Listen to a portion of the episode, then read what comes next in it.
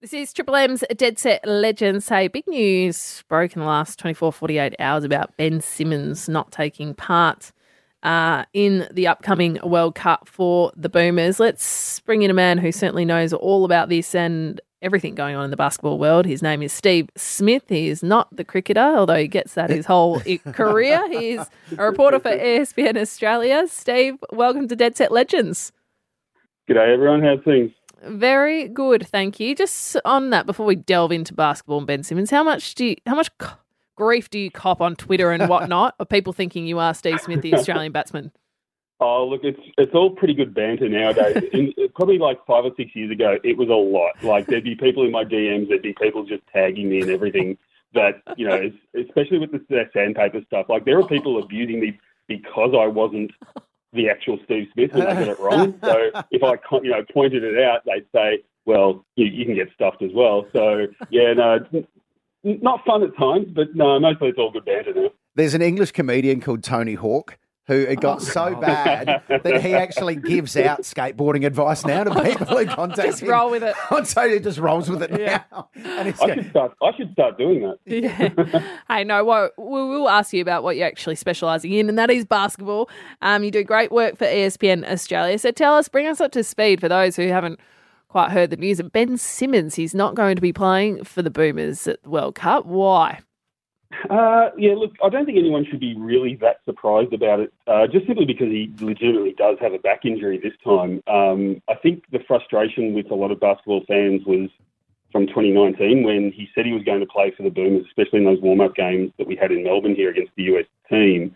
He then pulls out after signing like a max contract with Philadelphia, and his management pretty much told him that he should not play for Australia. So I think the frustration in, in the past for him not playing has, has come from that. Um, I, I, certainly even his teammates were frustrated then.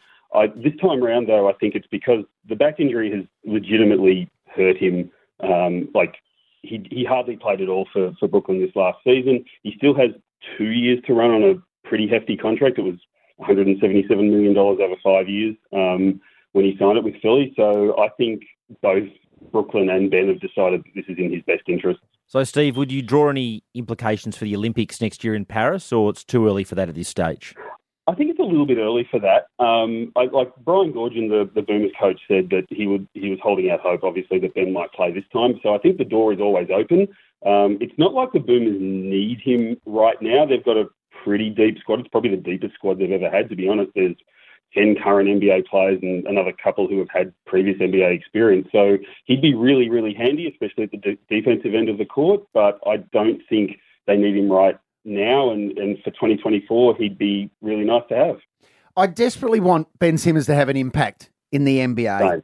Steve, yep. is yep. should I hold my breath? Is it going to happen for Brooklyn? It's the big question, isn't it? Because when he's at his peak, there's very few players like him. He's six foot ten with a seven foot two wing, wingspan. He can handle the ball. He can rebound. He plays elite defense. The only problem is um, he can't do the one thing that every NBA player should be able to do, and that's shoot. So, um, look, I, I, would love to see him return to that All Star status that he had. I, am it's more hope than um, than anything else at this point, though. And every Aussie uh, absolutely loves Josh Giddey. How are OKC looking for next year?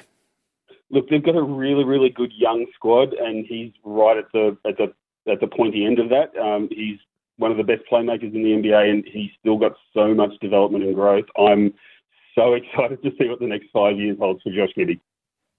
And just finally, hot off the press, is there news about Joe Ingles this morning? There is. Uh, it's NBA free agency season. Um, free agency officially opened overnight in the US, so uh, NBA teams have been spending like there's no tomorrow. So I think over just over a billion dollars in the first three hours was committed to new oh, contracts. Um, that's US money too. So Joe Ingles was in on that. He got two years and 22 million US dollars from the Orlando Magic to go down to sunny Florida. Um, so he'll he'll fit in really well there. He's, he'll be 36 when season opens it's a young team. They need veterans, and he's a sharpshooting guy who won't take minutes from the young guys, and he'll be an excellent locker room presence. So that's a really good signing for, for both Joe and Orlando. Great. And is Jack White going to be back at Denver next year? Uh, yeah, I'd say so at this stage. He he was on a two-way deal. Um, there's no reason to suggest that they won't uh, give him another another look. He he was good in the games that he appeared in, and uh, I I'd like to see them give him a, a few few more minutes. It'd be great. Hey, Steve, we really appreciate you coming on Dead Set Legends this morning. No worries, guys. Thanks, heaps.